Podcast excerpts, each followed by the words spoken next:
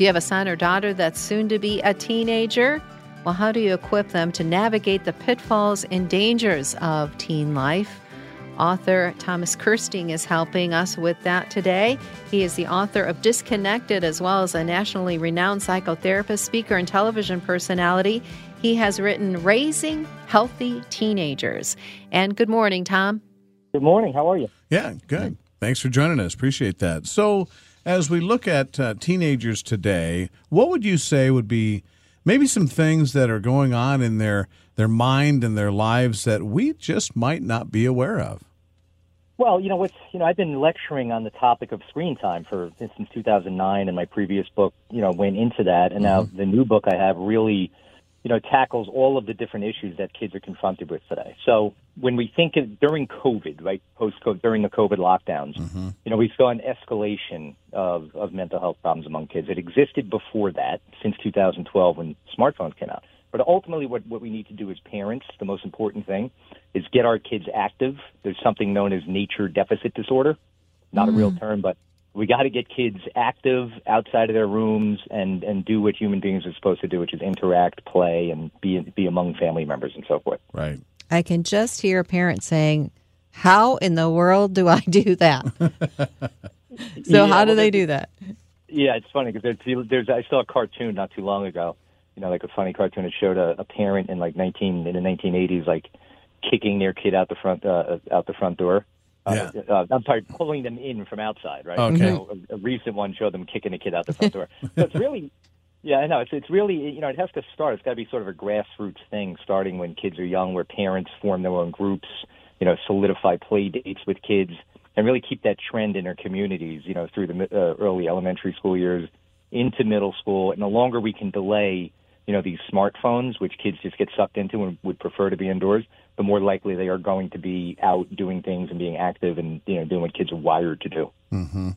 So, Tom, what are some strategies you can offer maybe parents or grandparents with teenagers um, about some things that they can do that they can implement right now uh, to prepare kids for, for dealing with the world today that they're, they're heading into?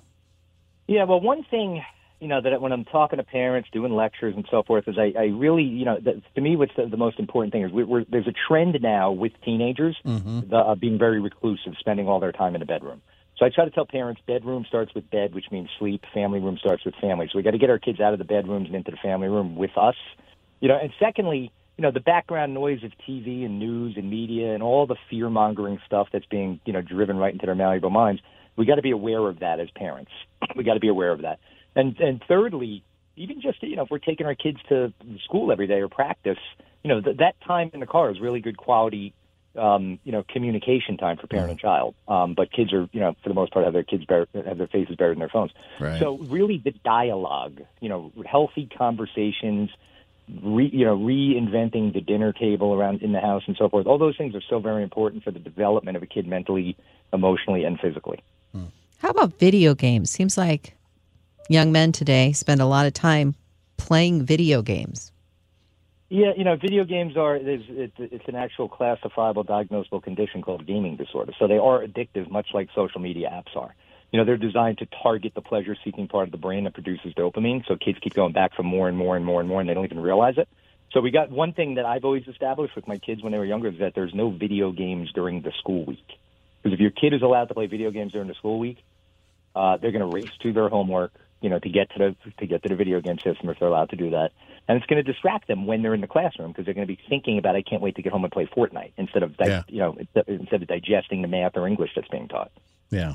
So, what about parents that have already teenagers that have maybe some behavioral issues already? Is it? I mean, and they're feeling like it's too late. I can't do anything. help them out. Give them some suggestions on yeah, what to do. You know, and I hear that all the time, and I'm never going to accept that.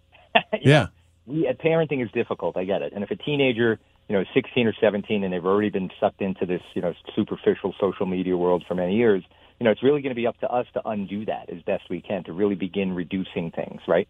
Uh, one thing that I, I, I am a, huge, a big advocate, a big, uh, you know, lesson that I try to teach parents is get, you know get the phones out of the bedroom. You can't have that thing in, at night because uh, when the kids are sleeping because they're getting sleep deprived. Uh, Yeah. we have a sleep deprivation epidemic in our society right now.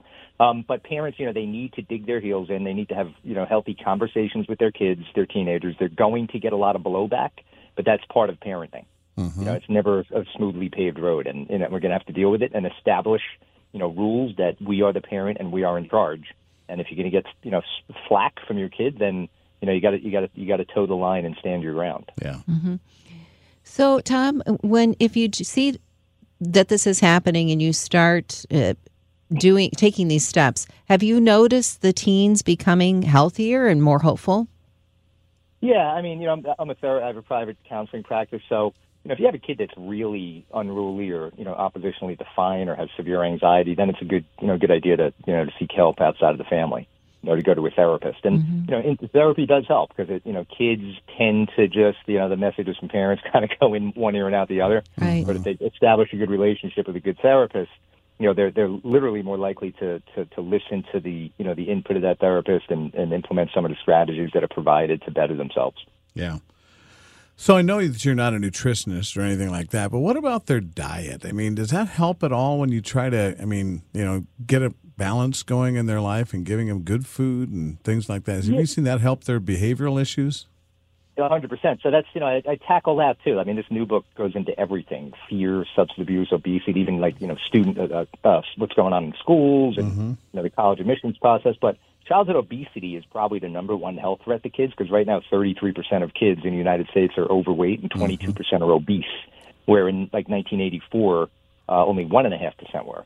Wow. And the reason, and the main reason is because they're very sedentary, right? They don't move as much. They're sitting in front of a screen. Yeah. And the fast food industry spends um, you know, five billion a year on advertising, much of which is, is directed towards kids through social media advertising, you know, and, and things of that nature. So Yeah. it, but a kid that is eating healthy, healthily is it's going to help them not just physically but a hundred percent mentally. Yeah. Let's talk a little bit about substance abuse, Tom, because with what's happening with fentanyl and all that that's in the news right now about the loss of life from uh, drugs that are gotten off the street. I mean, how do you really talk to your kids seriously and let them know the dangers of drug use? Yeah, you know, it really starts. One thing we have right now in, in our country is marijuana legalization. Yeah. So the perception of marijuana is that it's this harmless substance, blah blah blah, right? Because it's legal and they can make tax money off of it and so forth. But marijuana today is not mar- ma- not what marijuana used to be. The THC levels in marijuana can be as- up to ninety percent now, whereas in 1990 they were three to five percent. Oh, wow. Um, in fact, there are more visits to emergency room ho- uh, at at hospitals on a daily basis for for cannabis-induced psychosis than for any other drug uh, check-ins to emergency room facilities. So it's a real issue uh, in and of itself, and it certainly it, you know can be a gateway, you know, to the fentanyl. And furthermore, you know, people that are a lot of these overdose deaths from fentanyl are from people that didn't know they were taking fentanyl; they were taking some other drug, and it was Right. laced with fentanyl. And that could happen with marijuana. Wow, it's scary stuff. That's for sure. So, gives um, you know a parent that some or grandparents some advice this morning, or not even advice, maybe some encouragement to to keep pressing on and and keep moving forward, and and how to do that best. Yeah, and we have to, you know, again, it really the foundation is is parenting, and you know, one, uh, you know, I talked about some, you know, the screen time stuff, but you know, step number, one, parents are enveloped in their phones and social media and Yeah. and all that stuff as well. So we need to practice what we preach. So if we are, you know, just scrolling through YouTube and you know doing this and that, then we're not there. You know, for our kids, we have to be present without any distractions, right?